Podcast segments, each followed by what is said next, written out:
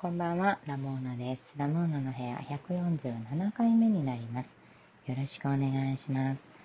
7月3日日曜日ですね。いかがお過ごしですか？もう7月ですよ。早いですね。下半期突入ですよね。そんなこんな言ってる間に、ま12月になっていて紅白歌合戦見てんのかなみたいな。毎日をね、噛み締めて生きていきたいんだけど、なかなかね、なかなか慌ただしいですよね。先週1週間、私も本当に寝不足で、毎日がちょっともう記憶がない。ね、眠い眠いっていう。朝晩のあの猫ちゃんのね、甘噛み、痛い甘噛み攻撃でね、寝れないんですよね。こんな痛いんだっていうね、なんかインターネットとかの、あの、猫の猫甘噛みで検索すると、痛い時はちゃんと痛いって伝えましょうって。名前は呼んじゃいけないんですよね。名前を呼ばれることが怒られることと繋がっちゃうから、痛いだけ言うようにしましょう。で痛いって甘噛みして痛いたんびに言ってるんですけど、痛いっていうのも疲れますよね。体力ないから私、ああ、構大変なんだなって思いながら、痛いっていうことって大変なんだなって思いながら、痛いって言ってます。それもあって、大変眠いですね。それ朝晩やってるからね。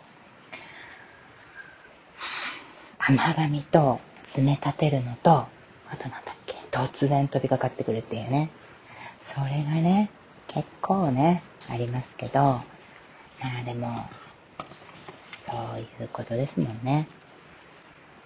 先週はまだ触れないとか言ったんですけど、あれね、3週目に入って、ある日ね、背中に、頭から突撃してきて、私の背中に。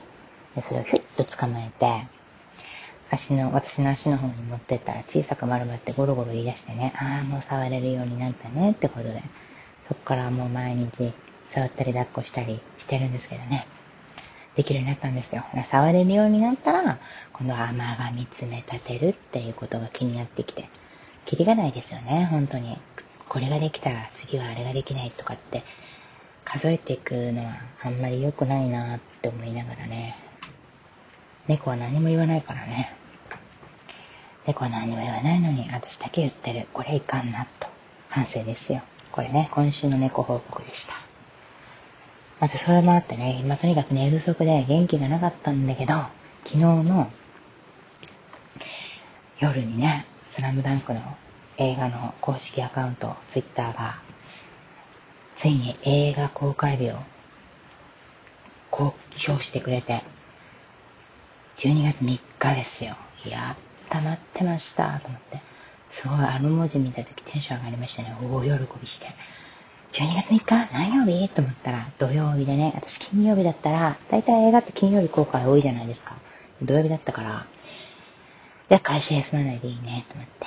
初回とかってどうやって、うわ、こんな映画の初回狙うとか、初めてかもしれないとかね、もうほんとドキドキドキドキ、ワクワクワクワクしています。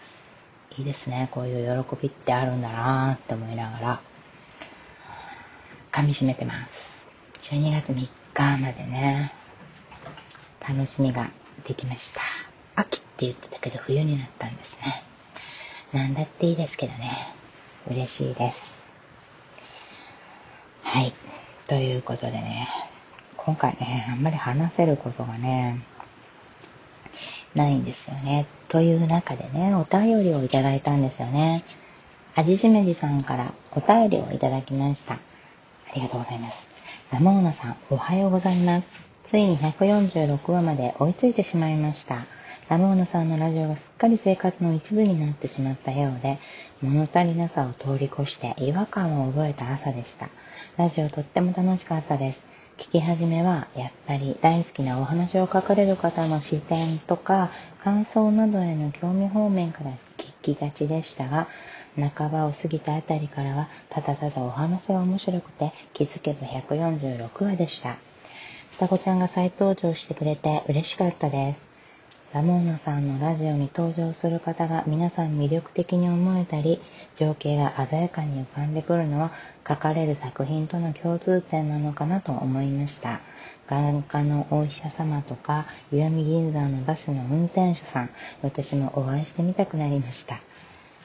入院は猿の残りの話がすごく心に残っていて、私も聞きながら、え、猿かわいそうと思ったのですが、その後のラモーナさんのお話で深く深くそうかと思いました。クラシックや映画もメモさせていただいております。クラシックに詳しくはないのですが、昔見た映画の影響で、チャイコフスキーの序曲1812をよく聞きます。これからもツイッターやブログを拝見しながら黒猫さんに癒されつつ更新を楽しみに待たせていただきます。ありがとうございました。本当に嬉しい。優しくってなんか嬉しくなるね。メッセージを送っていただいて感激しました。嬉しかったなありがとうございます。146話聞いてくださったんですね、全部。すごいですね。いや、すごいですよ。そんなことあるんだなと思って、撮ってきてよかったなって。しみじみ思いました。双子ちゃんのね、ファンになってくれたみたいで、私もね、大好きなんですよ、あの双子ちゃん。今5年生になったのかな。また夏に会えそうなのでね、なんか、またお話できることがあったら、ちょっとお伝えできたらいいんですけどね。民話のね、あの、猿の残りの話、小野和子さんについてね、お話しした回、私もあれね、ほんとね、録音しておいてよかったなって思ってるんですよね。あのテレビを視聴したことは私の中で結構大きな体験で、あれをね、自分のためにもね、撮っておいてよかったなと思っていたんですけど、味しめじさんにもこう、なんか、響くものがあったみたいで、すごく嬉しかったですね。猿の向こう入りの話にね、反応していただいて、いやー、あの話はなかなかすごかったですよね。これから先ね、こう、私、はじめじさん、何かすごく一人ぼっちだなって思うことがあると思うんですよ。1回か2回ぐらい。その時お互いのことを思い出しましょうっていうふうに なんかそういうふうに思いました。そんなふうに思う感想をいただきました。ありがとうございます。あの、教えてくださったチャイコフスキーの序曲1812年っていうのは私知らなくて、でさっき Apple Music で聞いてみたんですよね。そしたら、あの、フランスの国歌ね、ラ・マルセイエーズが流れてきて、タンタタンタンタンタンタンタタンってやつが流れてきて、え、何この曲と思って、調べてみたら、ナポレオンがロシアに遠征に行って、負けた時の曲なんですよね。だからそれをロシアの作曲家のチャイコフスキー側から見てる、見た曲だから、え、じゃあなんでこんなフランス国歌流れるんだろうと思ってたら、なんか最後の辺は、そのラ・マルセイエーズにロシア帝国の国歌がかぶさって、フランス国歌聞こえなくなるみたいな、すごい仕組みになってましたね。えー、こんな曲あるんだと思って全然知らなかったから、本当面白く聞かせていただきました。ありがとうございます。なんか、今ドストエフスキー読んでるでしょ？悪霊読んでて、なんかね、なんか雰囲気が似てて、で、調べてみたら、ドストエフスキーは1821年生まれの1881年に没。チェコフスキーは1840年生まれ1893年に亡くなられてるから、やっぱ結構割と近い時代を生きている二人なんですよね。なんか結構しっくりくるなと思って。なんか何かがね、雰囲気がね、似てるなっていう風に。似てるとは違うけど、なんか全然全く異質なものっていう感じがしなくて、面白、面白いなって思いました。どっちも好きってつくしない。ああ、面白い曲聴かせてもらって、また映画とかね、音楽とかおすすめのものがあったら教えてください。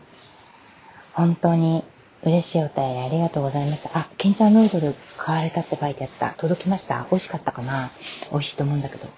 またそういうのも聞かせてください。本当にありがとうございました。えー、じゃあ今日はこの辺で終わろうかなと思います。今日も聞いてくださってありがとうございました。また来ますね。さようなら。